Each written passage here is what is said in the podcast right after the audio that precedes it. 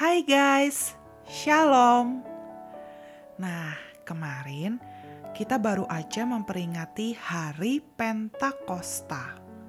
Hari di mana Roh Kudus tercurah. Ingat gak ceritanya? Nih, pada waktu itu murid-murid tuh lagi berkumpul di satu rumah dan tiba-tiba aja ada angin kenceng berhembus ke dalam rumah itu. Dan ternyata itu Roh Kudus yang turun ke atas murid-murid Yesus. Dan seketika itu juga murid-murid Yesus bisa berbahasa asing yang belum pernah mereka pelajari sebelumnya. Dan yang mereka katakan itu tentang kebesaran pekerjaan Allah, guys. Nah, pas banget tuh ya, ketika mereka sedang mengalami itu, pada saat itu situasinya itu banyak orang-orang dari seluruh penjuru negeri datang ke tempat tersebut. Ada yang dari Asia, ada yang dari Arab, ada yang dari Roma, pokoknya macam-macam deh. Nah, otomatis bahasanya mereka beda-beda dong.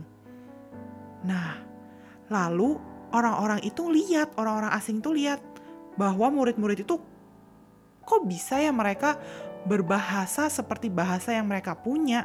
Ada yang bisa bahasa Asia, bahasa uh, Arab, dan mereka itu belum pernah belajar sebelumnya loh guys. Maksudnya murid-murid itu belum pernah diajari bahasa itu sebelumnya. Dan murid-murid itu bukanlah orang yang terpelajar loh guys. Tapi karena mereka kepenuhan roh kudus, maka seketika itu juga murid-murid langsung bisa berbahasa asing. Nah, dari kejadian itu, itu adalah kejadian terepik guys pada saat itu. Karena semua orang gempar, semua orang tuh heran.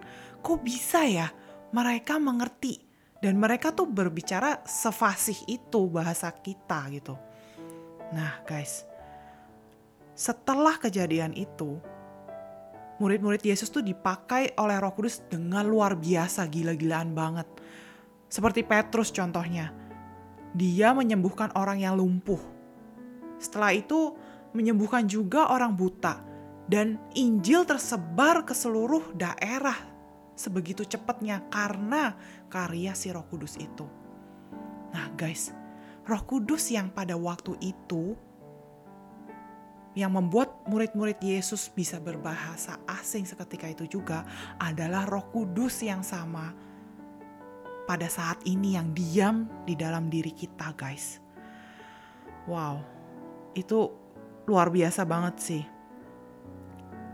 Dan guys, Roh Kudus itu memberikan kita tuh kekuatan di saat ini yang melebihi dari apa yang kita pernah pikirkan, guys beyond your expectations.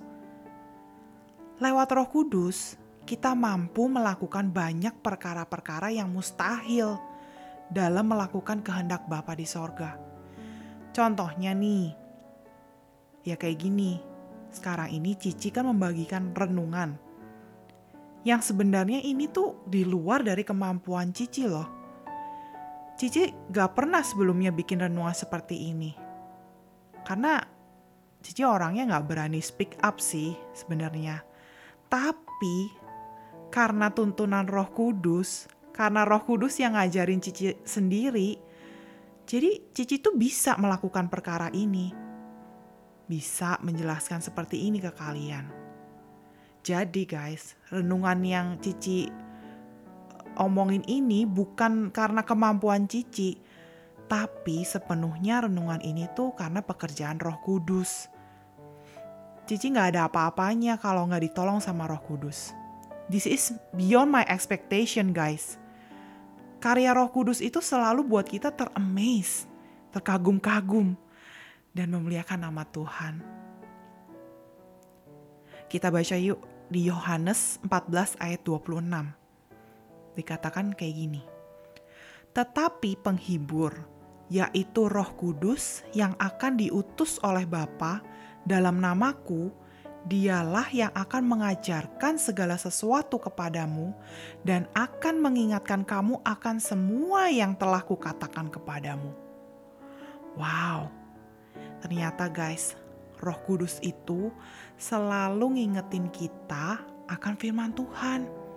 Ketika kita lagi galau, kita lagi bingung, lagi takut, atau bahkan dalam keadaan lupa.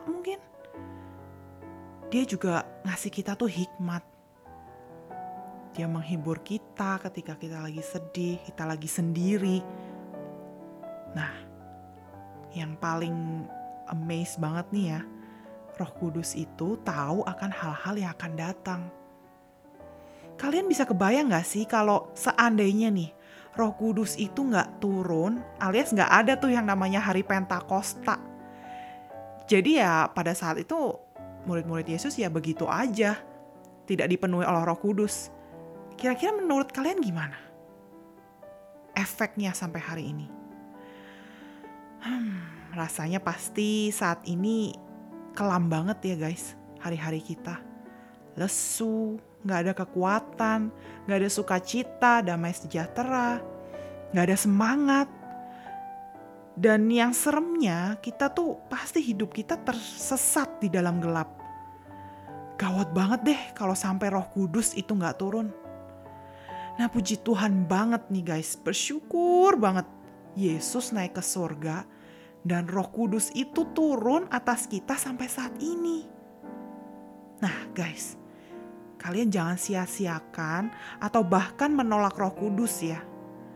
Tapi sering-seringlah minta petunjuk sama Roh Kudus, nurut semua arahannya, sering bergaul sama Dia, karena cuma Roh Kudus yang bisa membawa kita terbang tinggi, membuat hidup kita berdampak and beyond your expectations.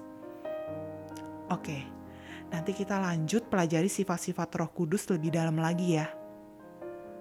Karena banyak banget fungsi Roh Kudus itu. Nah, sekarang yuk kita sama-sama berdoa.